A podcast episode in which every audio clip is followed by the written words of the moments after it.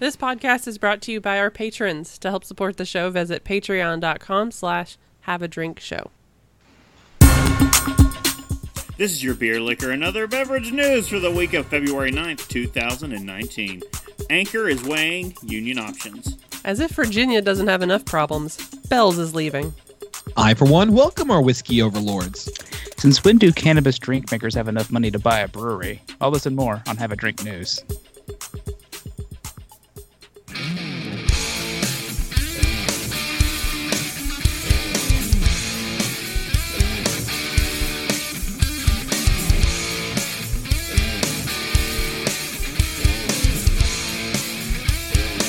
Welcome to Have a Drink News, the show where we cover the week's popular news about what you drink. I'm Brittany Lee Walker. I'm Justin Frazier. I'm Christopher Walker. And I'm Casey Price. All right, jumping right in. So, some big news uh, this week coming out of San Francisco. Workers at San Francisco's Anchor Brewing Company have announced a drive to gain union recogni- recognition on Thursday, according to members of the organizing committee. If successful, the maker of the iconic Anchor Steam beer will be one of the first craft breweries in the country to become a union shop and the most significant. So, when they say recognition, do they just mean they want to be able to know who the other person in the union is? uh, to get recognized, it's the, you know they have to get enough signatures and the, the for the union to come in and say, yeah, sure, we'll support you. Hmm, Uh, There are approximately 70 full time and part time employees in uh, the bargaining unit spread across Anchor's production facility in uh, the Potrero Hill neighborhood and its tap room. Uh, Anchor Public Taps across the street. The brewery employs approximately 160 people total. Ooh, including white collar workers, according to it. So uh, that means less than half of the workers are in this bid to unionize. Uh, yeah. Uh, workers, Usually that's the frontline folks, though, yeah, that, that unionize. Your salary usually doesn't. Yeah. Right. Workers are organizing with the International Longshoremen and Warehouse Union with help from the San Francisco chapter of the Democratic Socialists of America. A representative answering the main number listed for Sapporo. Is that is that how we decided we say it? Yeah. Sapporo. Uh, USA, the American subsidiary of the Japanese brewing conglomerate that purchased Anchor for $85 million in 2017. That Uh, feels like it's not as expensive as I thought it would be. Uh, it's, it's quite a quite a bit of money. I mean, It is quite a bit, but I'm just saying, like, it's close it's not to Ballast Point. Uh, no, okay, no, that was a a, a gross. Nothing ever is. Again, nothing will nothing will ever sell for that much again in this industry. But eighty five million for Anchor. I'm just sitting there weighing it in my hands, going, yeah, that's about right. Uh, the referred comments to Anchor Brewing Company. An Anchor spokesperson did not immediately return a request for comment. Anchor in San Francisco. Scroll down. Uh, Anchor in San Francisco institution that used to be known for being a good job. Uh, that's from Brace Belden, a part-time worker in the Anchor racking room, who has to who has worked at the brewery for a year and uh, only a year. Hmm. Uh, for a year Oh. and is a member of the eight-person organizing committee. No, if you come into a place and you've only been there a year, I don't think you're allowed to be a part of an organizing committee for a union. I mean, who, That, that seems a I'm- little messed up. I don't know. It just depends on depends on a lot of things. Maybe he is more gung ho about unionizing than some people who have been there longer. He, you know, it's fine. Well, uh, we want to make the company an attractive place to work again. The ILWU declined to say. Is, is, did, did that just, quote, make Anchor great again? Yeah, yeah. No, it just said make Anchor pretty again. Uh, the, uh, the actual union declined to say what percentage of the bargaining unit had signed union cards. Uh, the union drive at Anchor, which began its public phase at noon Pacific time uh, today of the article, which was what Thursday. Uh, Uh, yes. Okay. Thursday. Presented the company with the union's letter of declaration is freighted with significant uh, for both the beer industry and the labor movement nationwide. We Yeah. hold these truths to be self-evident Yeah, because that if- all beer is brewed in steam. I was literally thinking over here a more perfect union. So, if I think this is big for the union because if they find a way to market, you know, the unionship to craft breweries and to craft brewers, that that's you know a new, you know, whole new business track for them. And uh, given some of the recent shenanigans that we saw, and I, for some reason, I can't remember where in New England, they had all the hubbub about pay and everything. Oh, um, One of your ah, breweries that do the um, Cloudies, Yeah. not the Oh. Alchemist, was it? No, no, it was not the. Alchemist. Oh, jeez. Treehouse. Yep, it's Treehouse. yeah, no, that- that's no, it wasn't right, yeah. Treehouse. It was um, Trillium. Trillium. That's it. Oh. We're something with the T. I knew it was a T, and they did New England. So, um, Getting there. yeah, Trillium had the big hubbub, and I would not be surprised if you know you didn't see a movement like this out of their facility. They, Hmm. There may not be the numbers to even try it, to be honest, because Anchor is quite heavy in the uh, market, like nationwide. Yeah. But uh, so in May 2018, uh, Splinter, who we got this from, because this is the this is the source that everyone else is sourcing, uh, reported that none of the country's 7,000 craft breweries were unionized despite difficult working conditions and low pay. A handful of previous efforts to organize other craft breweries have failed, including one at the Bay Area's now defunct Pyramid Brewing Company outpost. Well, Uh, That the problem with that one though is that that that whole structure, corporate structure, was there's the one guy on top. You all paid money to work up to the next level, so you could get to the next. I, I don't think that's how it worked. It's not Scientology. Mm. Oh God. Uh, just about organizing anchor workers have nudged the $26 billion U.S. craft brewing industry into uncharted waters. Uh, but beyond being one of the first, Anchor is also by far the most prominent craft brewery to attempt a union drive. Founded in 1896, Anchor is considered by many experts to be the birthplace of craft brewing, thanks in part uh, to its reinvention in the 60s and 70s under the leadership of who? who? Fans of the show? Yes. Fritz Maytag. Who and The everyone, Maytag Blue family. yeah, I was gonna say exactly. Everyone who caught that episode can go ahead and tell you, yeah, that that Maytag family. I'd just like to imagine that he came in to buy uh, buy that brewery dressed as the Maytag man. I, I hope so. I really want to. Like I just like to imagine that's just the family uniform. Does it mess Right. with anyone else that it's what's his name from Eureka, who's now the Maytag man and all the Messes commercials? with me. so much. Because I, I don't see him from. I'm sure he's been in tons of other things. That does not matter. I'm like, oh, it's Sheriff from Eureka. Yep, Right. he's, he's the Sheriff Carter. Maytag. He's the Maytag man now. Okay then. But yeah, that's so. Uh, shameful plug. Go go check out our whole episode on uh, Anchor, just so you can get caught up on that whole thing because it is a real interesting story. Uh, organizers say they want to unionize in part to protect Anchor's special legacy. The reason I took this job is because I love Anchor Brewery, all the major events in San Francisco. Uh, Anchor was always part of it. Denny Miller, a part time employee who leads tours of the historic brewery, told Splinter. He said preserving Anchor's Bay Area identity within its new ownership, owner's international portfolio was almost 100% of his motivation for supporting the drive. Okay, based on those standards, I would. Money was the other portion. Yeah, getting getting a raise was the other the other portion. Yeah. Um, uh, you know, th- I guess they are also in that, that weird thing where it, it it's been long enough that, that they're they're starting to see Sapporo's influence take hold. Their their their company is changing, and I guess you know Yeah, it's something to worry about when a conglomerate does come in and they start slashing these things out. We've seen it from when AB InBev has moved in on a lot of craft breweries, and you'd really hope we wouldn't see it happen to Anchor. But I, I like this quote in or this thing in here is not a quote. Um, they're saying one thing that Sapporo can't cut back too much on is wages. They're already pretty low. Workers on the organizing committee say they have uh, struggled to make ends meet given San Francisco's record cost of living. and uh, that some employees work at California's $15 an hour minimum wage. Jeez.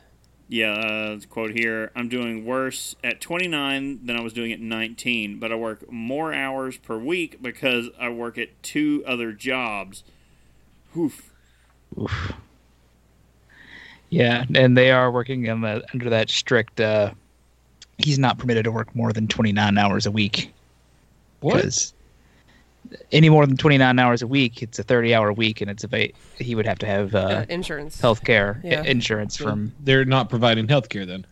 One Nope. assumes not. No, they, they, oh, that's is- another. I mean, did, did it say in the article? I, I don't have it up. Did it say in the yeah, article? he's Okay. saying like this guy in particular, where he's part time, they make sure he only works 29 hours a week, Oh yeah. so That's they the- don't have to give him benefits. yeah, that's a lot of companies do that now. My uh, my mom's company does that to her, and it pisses me off. So yeah, and given uh, so you think like some places you're like oh fifteen dollars an hour. I mean you can get by on that. Not in San Francisco. No, God no.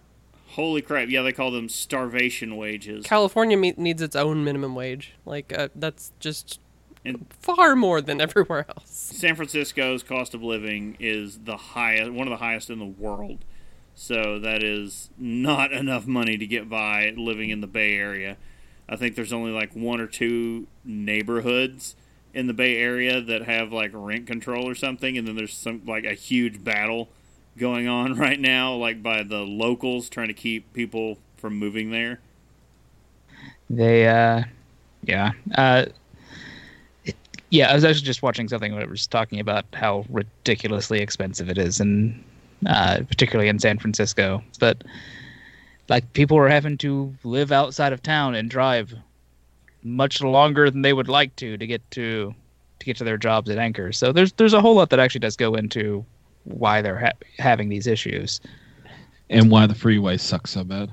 And why the freeway sucks so bad. Um, but yeah, they. This article is is fairly long, but it's fairly comprehensive about some of the problems that they're. Oh yeah, uh, They're going through. definitely definitely recommend you guys go check this one out uh, at splinternews.com. But uh, yeah, it's a it's a good read and go uh, go finalize yourself on this. But yeah, uh, what to take away? Anchor is trying to unionize for many reasons. So yeah, Mm-hmm. Yeah. Uh, Well, um, let's It's- let's cover our East Coast now. In uh, Virginia news, which is you know the up and coming brewery place to be, I thought you except for I this you were one. going to say the hot spot for news this week. Well, it, it does tend to, to do that as well. Um, uh, Bell's Brewery will cease beer shipments to Virginia. So, popular brewery spot, but may not be getting everything that you want there. Uh, Virginia may be for lovers, it says, but it won't be a place where drinkers can purchase Bell's beer for much longer. Bell's. Oh, sorry. Right. All right, Casey, you just have to move to Bel- move to Virginia. Then you don't have to. I've only got like a 45 minute drive to where I'm in the, the land of safety. Um, Bell's Brewery founder Larry Bell notified the company's seven Virginia wholesalers on Friday that the Michigan craft brewery would cease shipments to the state after filling um, after filing final orders. Um, says we are not taking any new orders from them at this point. Bell told Brewbound. Those were difficult calls to make. It feels like the government shut down. Here's people that aren't getting a paycheck because of somebody else's dispute.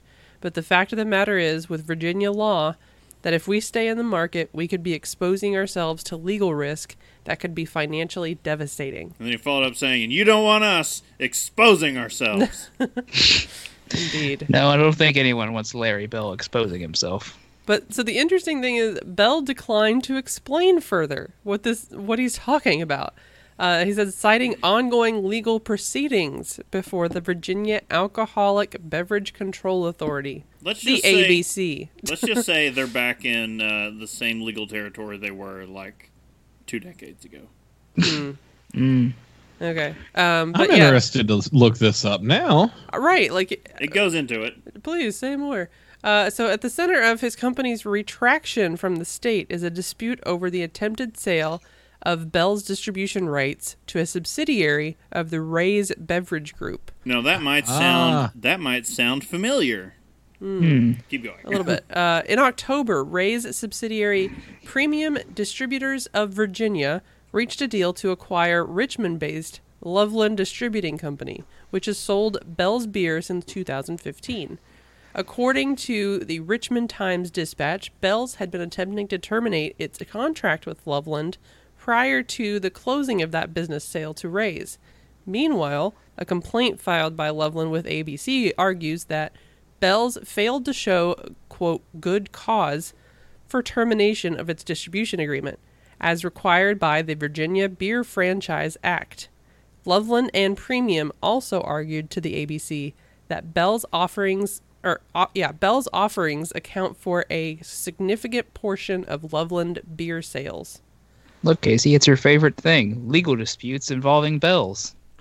and franchise law. Oh yeah, this one just keep digging in, and that's that's when all the bells and whistles will go off. So it says a hearing hasn't been scheduled yet about this. Um, but speaking to Brewbound, Bell's or Bell, God, the plurals of this is just kind of throwing me off. Yeah. Uh, Bell said that the state of Virginia makes up 5% of Bell's business, or roughly 300,000 case equivalents.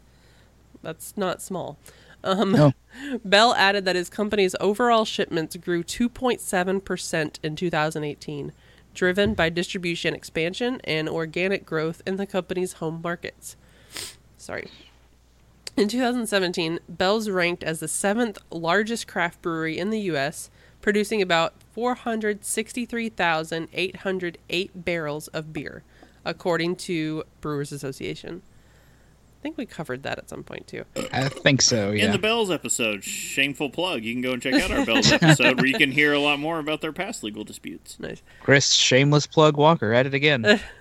um, So, uh, I'm just looking at it, it's got a lot of quotes from Bell, obviously, because of, I'm sure they interviewed him quite extensively for this. But basically, um, the Bell's Brewery exit from Virginia is reminiscent of its retraction from Illinois in 2006, when National Wine and Spirits Inc. attempted to sell the company's distribution rights to Ray's subsidiary, Chicago Beverage Systems. Bell's strayed or stayed out of the state for two years before returning with new group of wholesalers. And inventing, reinventing names of beers uh, Oh, or creating new beers just to exist with those beers in that market. That's That's, right. how. That's why we have uh, Hop Solution And- in okay. that market because they did because the other names were licensed still by the other group. So to get a big double IPA back out in the market there, they just said, "All right, we'll make take the same recipe and put it under a new name." Wow. And so the exact same group is involved this time trying to buy another company that's distributing Bells, and Bells is just like, we ain't having anything to do with this. Yeah. so they're just like the same tactic as last time because they got they tried to get sued into oblivion last time by the guys because they're like, we don't want to, we don't want you to sell it. No, we don't want to be working with them. And then they, they just go, screw it, we're not going to sell anything in that state, and then just walk away. Yeah, that's basically the rest of the article kind of talks about They're going to take their ball and they're going to go home. Yeah. Just take their ball and go home till they can find somewhere else, they some other way they can distribute into Virginia. Well, well, yeah. Um, so we need an episode on franchise law number one because it is a such a big I deal do. in in the beer world. Um, you sign up for a distributor. It's basically like um, franchise law is just like selling a franchise if you're a McDonald's franchise and you run your business and you own this McDonald's franchise. McDonald's can't come in and take that franchise back and say, no, we're not going to let you sell McDonald's anymore without a really good reason to do it. Um, Wait, I thought that's not what I learned from the founder. yeah, it's, they they they may have strong armed some people, but um, the Look, when Batman says this is how we're doing things, it's how we're doing things.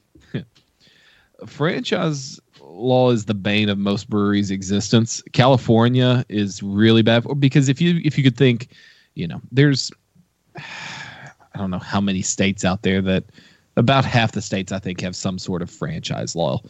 Um, Michigan, Virginia, Kentucky has it, California has it, um, and basically it just says once you give those rights away, you have to pay to get them back. And so, in order to get that brewery to or get their their rights back, you can basically say, okay, here's what you would have made off of our beer over the next ten years, and we just have to give it to you. It's not exactly like it, but all I could think of was like uh, licensing rights for music and like how the Beatles lost theirs. I mean, rights and uh, yeah, all that kind of a little bit goes together. Uh, well, also in the fact that like when they finally came up for sale, they tried to do it, and someone else swooped in and bought them before like all the surviving Beatles could get it. And Uh, the Michael Uh, Jackson thing, yeah. yeah, I was gonna say, and who was it? But Chris was already shouting it off mic. So I I mean, everything essentially just boils down to usage rights, just generally, right? I mean, that's what it comes down to. Uh, yeah, and, and basically when you sell when you sell in a state and you've got a distributor, that distributor owns that brand in that state. And actually it doesn't even have to be the state. So they've got seven distributors in Virginia. So each individual distributor owns a single territory. So one may own the area right outside of of Washington DC and that's all that they have, but in those those that county area, those distributors or that specific distributor is the only one that can distribute that beer. And if you let another distributor come in there and and distribute your beer in that same county, you're up for a lawsuit. And so this one, you know, this one instance, they could potentially have pulled I don't know. I, I would have to get right in the, the, the nitty gritty of it, but they could have potentially pulled in the areas where that single um, franchise is selling the beer, possibly and not pull out the whole state. But it may have been one of those things where they were just buying up so much of it, it just made more sense to say, you know what, we're pulling out. Sorry. Yeah. I just won- I just wonder if this is going to regress into uh, the way that uh, perhaps our parents had to buy beer uh, back in the our state neck of the woods, uh, or some guy drove drove with a case of it off his truck to some some little piece of nowhere where you knew to find him. I visited a bootlegger once when we were in college. Hmm. It's interesting. Didn't I mean went with somebody else? Didn't know that was what it was, but Did uh, Yeah. did they have the uh, how many Confederate flags were on that car? it wasn't a car. It was it was a um yeah Truck, just of, no no it was a, it was a home, Oh, but it how many was, Confederate flags were hanging in that home? It was a little different. Um, none that I saw, but it was sort of just like a bare wood type place. You know, it was basically a shed out back where the guy had a, a cooler of beer, like he was drinking it, and he would open it up and sell you some, and, and you could tell there was more beer than what he was drinking in it. Shh, don't give away my retirement plan. Chris is just gonna go live out in the random woods, uh, some be- random woods in the shed, just like That's my plan if something happens to the two of them. Like I'll just be living in a, a cabin in the woods somewhere, and there'll be no road, and you'll stumble out there, and I'll sell you single cans of beer from my cooler. he's gonna go full Swanson. Uh, well, I don't know. You know, it'd be better for for buying that beer. Well, if you had directions to it, Right. If if only there was someone that could give you recommendations for what you were going to buy. Perhaps I don't know. You're off the grid. It would be more difficult, but maybe if some sort of AI could do it for you. or Robots. a robot. Those don't have to be connected to anything. Well, coming in from Forbes magazine's online website, written by George Kostakakis. I just wanted to try to say that name. Koutsakakis. Whiskey Tech. Is this robot the future of whiskey? For enthusiasts, whiskey is a hobby, a passion, and a way of life. Yes, indeed it is. Fans collect new releases from their favorite distilleries and travel to different countries in search of good whiskey. Yet, a difficulty for producers has always been getting the younger population into the spirit. Oh, that's that's an interesting line right there. Um, as whiskey is seen as an old man's drink. When faced with the walls of bottles at supermarkets and bars, newcomers find it hard to get into the category and enjoy it. And the one that they choose is not often suited to their individual palate. The new whiskey assistant, Smart Aisle, seeks to change this experience for the better. The Mars agency, M&M Mars? No? Uh, no, a not sure. global marketing company. They've Probably not. partnered with U.S. retailer BevMo or Beverages and More to trial Smart Aisles, the digital whiskey shopping assistant. I feel like you need to pronounce Bevmo as it's written. Bevmo. BevMo. There's, a, There's there's an an exclamation exclamation point. point. Using artificial intelligence, voice activated technology, and LED lights. Ooh, high tech. They add those LED lights across the shelves, though. Smart Aisle assist. Yes, aisle, single. Okay. Assists shoppers in selecting the perfect whiskey bottle for them. Also, the one that makes the establishment the most profit. After asking for customer preferences, the assistant breaks down the information. Three bottles are recommended, at which point the shelves light up to leave the customers to the highlighted bottles. If customers already have a brand in mind, the assistant can recommend other bottles or brands with similar flavor profiles. The entire experience lasts no more than two minutes, and with helpful information and even jokes, the assistant makes it pleasant and informative. Over 50 whiskeys will be featured, a number of which may grow in the future should the trial be successful. I like to imagine uh, someone just putting like a, a, a purple jacket and top purple top hat on the thing, turn into like a small Willy Wonka, and it's like I don't like if it's a small robot that wheels around. He's like, I don't know what I should get, and he goes like, "Come with me, and you'll be that's the thing. in Like I want this. world of copyright infringement." I want the the visual for this though. Like I'm sure, that, and we're all used to you know like the the uh, disembodied voice uh, assistants from the major companies, but like I want Jeeves standing there telling me what kind of whiskey to buy. If the Like if, from Ask Jeeves.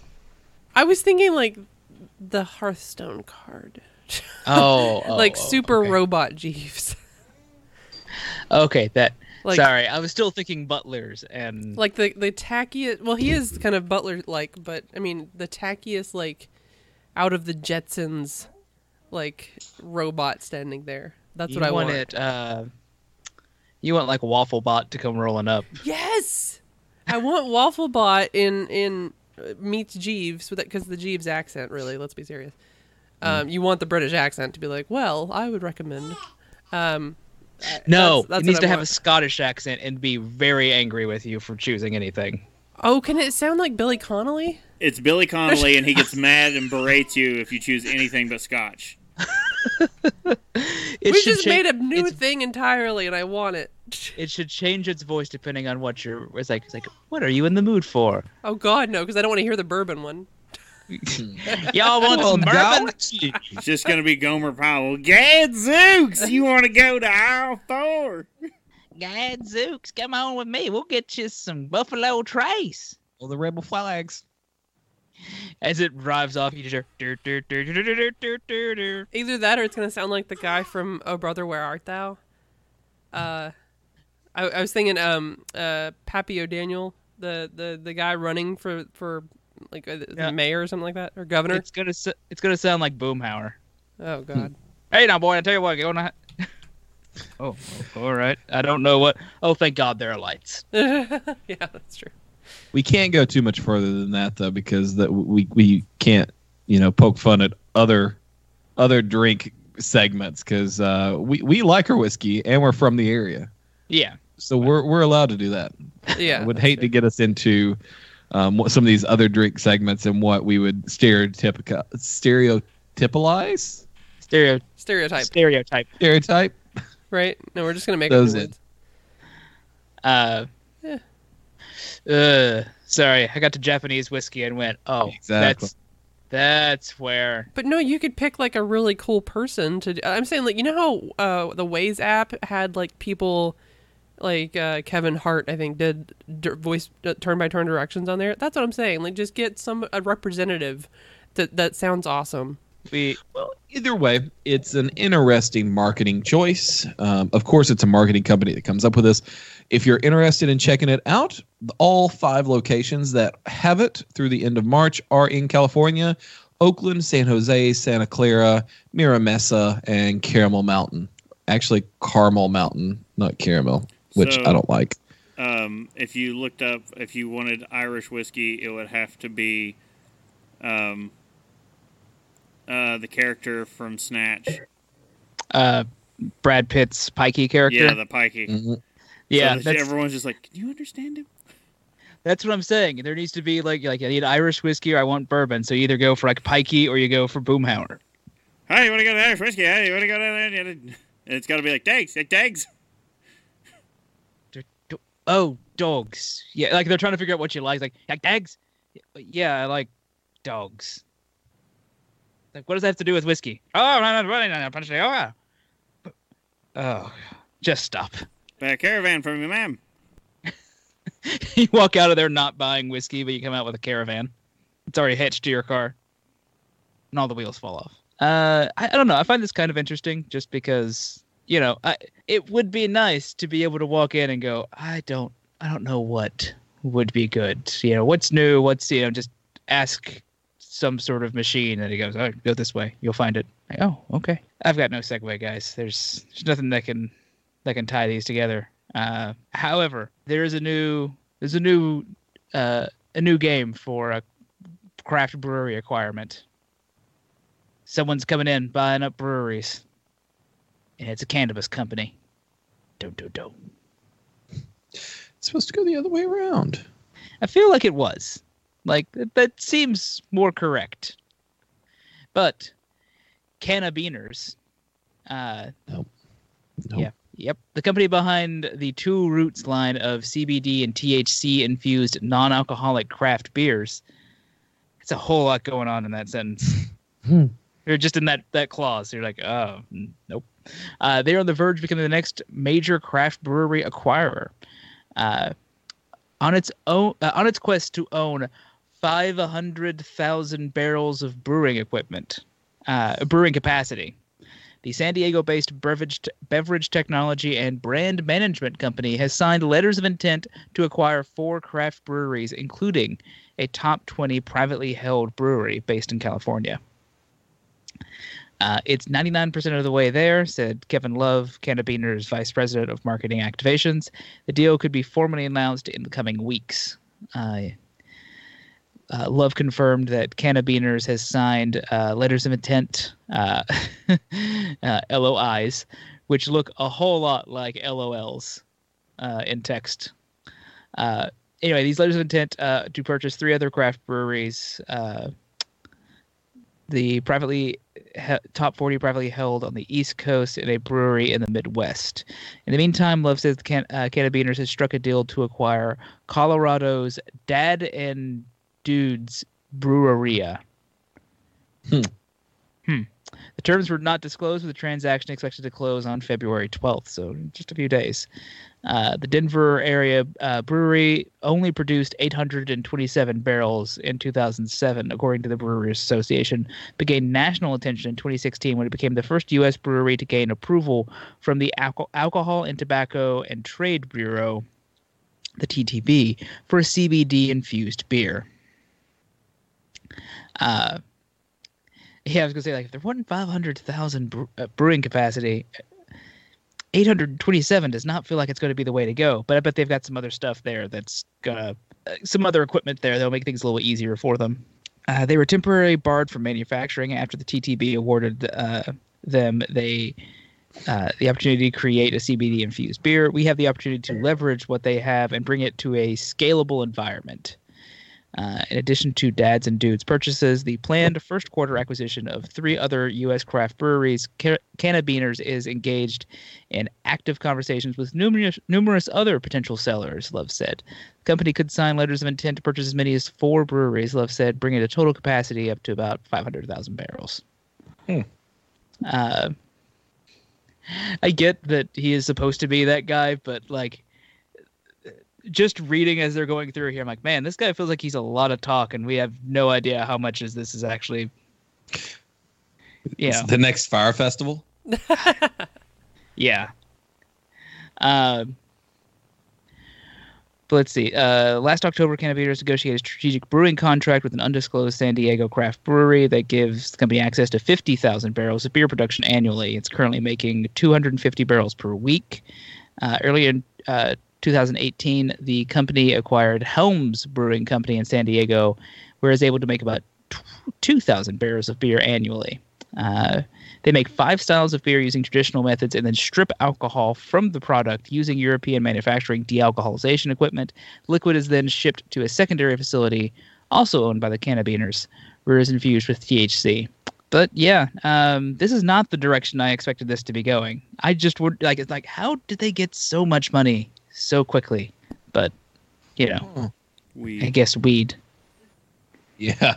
It's it's a boom. I'm looking for what these uh, de-alcoholization techniques are. Casey's interest has been piqued. Yeah. Hmm. Uh, the deal. Let's see. They let's see. Uh, some of the money raised during uh, its Series C uh, fundraising round will be used to make uh, brewery acquisitions. Uh, where it, it, they have mentioned that they've raised 25 million to date and is currently in the midst of raising another 75 to 100 million as part of its Series C's funding. Uh, they closed the previously announced to So be round early after the business was revalued. So this the whole fundraising part of businesses to me always just goes like, no, you should make money from your product, build profits, and then buy stuff from that. I go, that's not how things work, Justin. That's too simple. Uh, if only things were that simple, though. That's the thing. Well, Yeah. these deals could also be structured uh, so that the brewery stakeholders exchange their equity for shares of the larger Cannabiniers entity, uh, which is working towards IPO on the Canadian Stock Exchange within the next six months. So there's a couple different ways I guess the deal could be set up. Hmm. They didn't just show up to these places with a with a, a duffel bag of cash. that would have been more interesting. Okay. I would have Well, liked to have seen that story. Right? that, that's a good segue, you could almost say there. Uh, speaking of showing up at uh, breweries with a duffel bag full of cash. Yeah. Which may or may not have happened in that manner. Hmm. All right, yeah. Uh, so we have uh, Sierra Nevada making their first ever acquisition as uh, alcohol beverage producers across the U.S. increase their focus on the health and wellness space. One of the country's most established craft beer companies is buying in. Sierra Nevada Brewing Company ranked in industry trade group the Brewers Association as the third largest US, U.S. craft brewery. Today announced the purchase of San Francisco-based we were in pre-show trying to figure out how to say this. Suffer Sufferist beer company. I mean, I, I would have preferred to call them the the, the suffragists. Suffer Sufferfest beer company. Give women the right to drink beer. Uh, that didn't work out very well for uh, BrewDog. no, no, it didn't. Also, the suffrage movement, once they got it, worked towards prohibition. So, Yeah.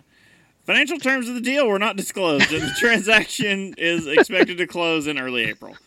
Uh, the 100 percent acquisition is a first for the Chico, California headquartered brewery, and it comes at a time when beer makers, large and small, are looking to capture the attention of health-conscious consumers who count calories and scrutinize ingredient labels uh, with products such as hard kombucha and non-alcoholic beer. so I know that's not how they did it, but I like the most like intimidating mobster style for buying this that that Sierra Nevada could have taken. Like they just walk in there, and they're like, "Look, we're told you we're not interested in buying," and they just break one of their kneecaps, and it's like, like yeah, you got another one. Oh, Pony up the is- cash. This is cheap. All right. So Sufferfest. I don't know if you you read, uh, if you may have said this, maybe not. They're a contract brewer, Oh. Oh. I'm, I'm, so I was they looking up actually brew currently in Sleeping Giant Brewing Company's brewery in Denver. Oh. But the company is headquartered in San Francisco, California. So they bought the brand basically. Yeah. Probably about the brand and probably the the recipes, and they'll just make them at their facilities. Yeah. They are hiring ter- territory sales managers though. Oh. And I think it is Sufferfest because Yeah. their hashtag is something about sweating and they're about athletes. Yeah, because Yeah. they do uh, like their beers are like post workout beers, Yeah. or what they kind of target towards. So it is like a niche market that seems it it fits in with Sierra Nevada, and in my opinion. Also, in my opinion, you can catch us uh, February 22nd to 24th in Asheville, North Carolina for Drinktacular, and you can join us at Sierra Nevada's Asheville Brewery. We're all going to take a tour, have lunch. It'll be a good time. Uh, th- this has been a uh, sponsored Chris. message from uh, Shame Shameful Chris, Chris, shameless plug. Sh- Chris Walker. Shameful plug Walker. There there is much shame, but I'm gonna put the plug. Oh. But yeah, um, I find it interesting. Like, well, it, I I thought of it as Sierra Nevada has now become a large enough fish to eat smaller fish. Yeah, Like- I mean, it was really only a matter of time. We saw New Belgium doing it, but New Belgium's was less of eating smaller fish and developing a North American lambic uh, blendery when they Oh. started acquiring. Right. Um, But uh, speaking of acquisitions, yeah. Um, and speaking of, also, it was only a matter of time. Uh, uh, ZX Ventures finally fully acquires Rate Beer. Who are ZX Ventures, you may ask?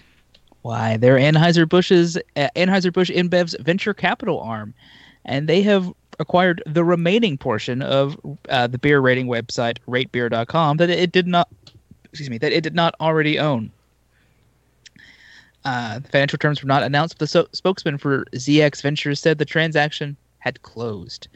Uh, they had done uh, an initial investment back in 2016 uh, and disclosed eight months ago. So, yeah, they they got in early and didn't mention anything for a good couple years.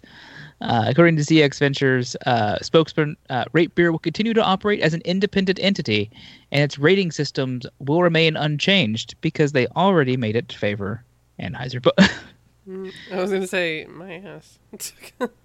no, again, they've already done the damage when they only partially owned them. They don't have to change it now. Uh, that's that's conspiracy theorist me talking. I have no proof of this information, but my heart knows it's true. but the cork board with string tied around it everywhere on your Look, that's bedroom off wall. camera for a reason. I- Mostly because it takes up the other se- other half of my room. the uh, of course they have a venture capital arm.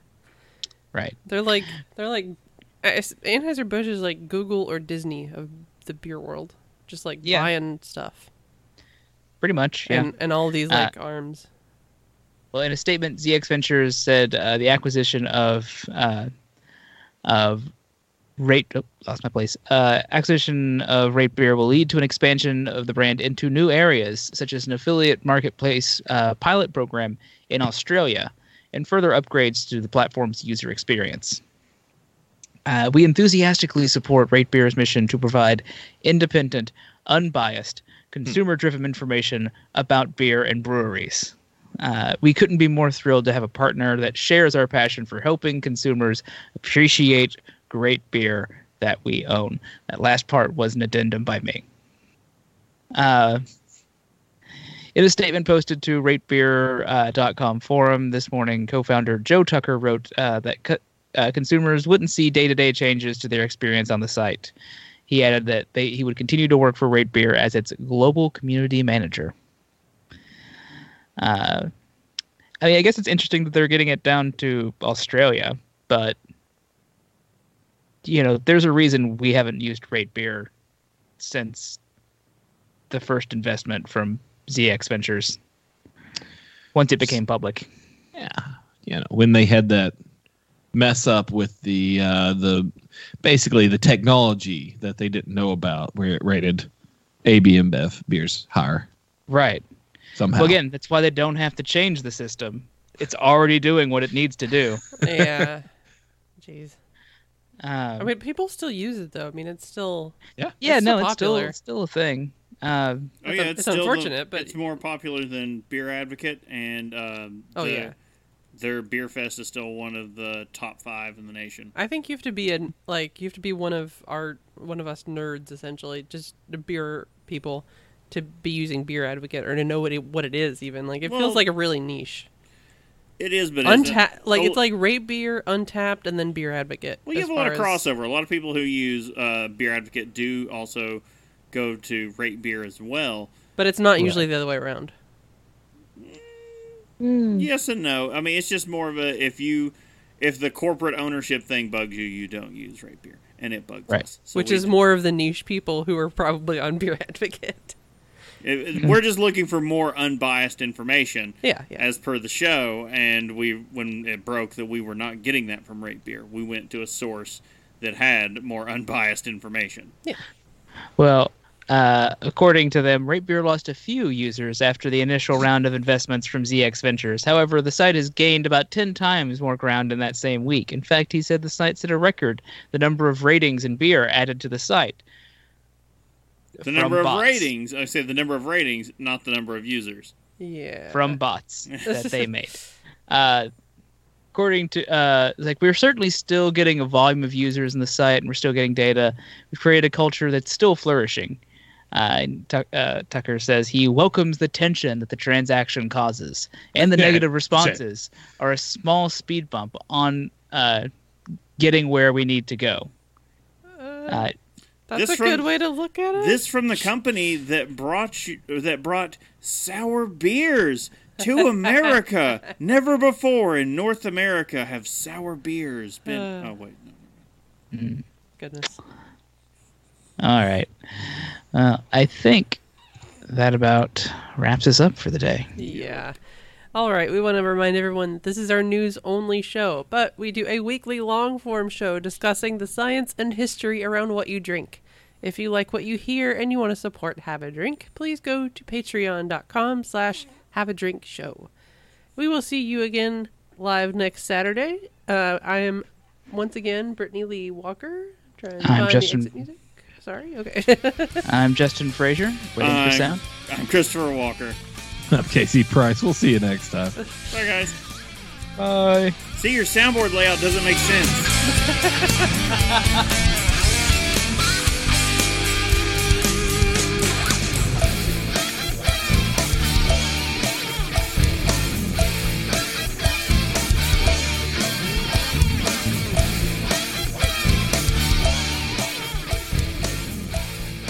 Diamond Club hopes you have enjoyed this program.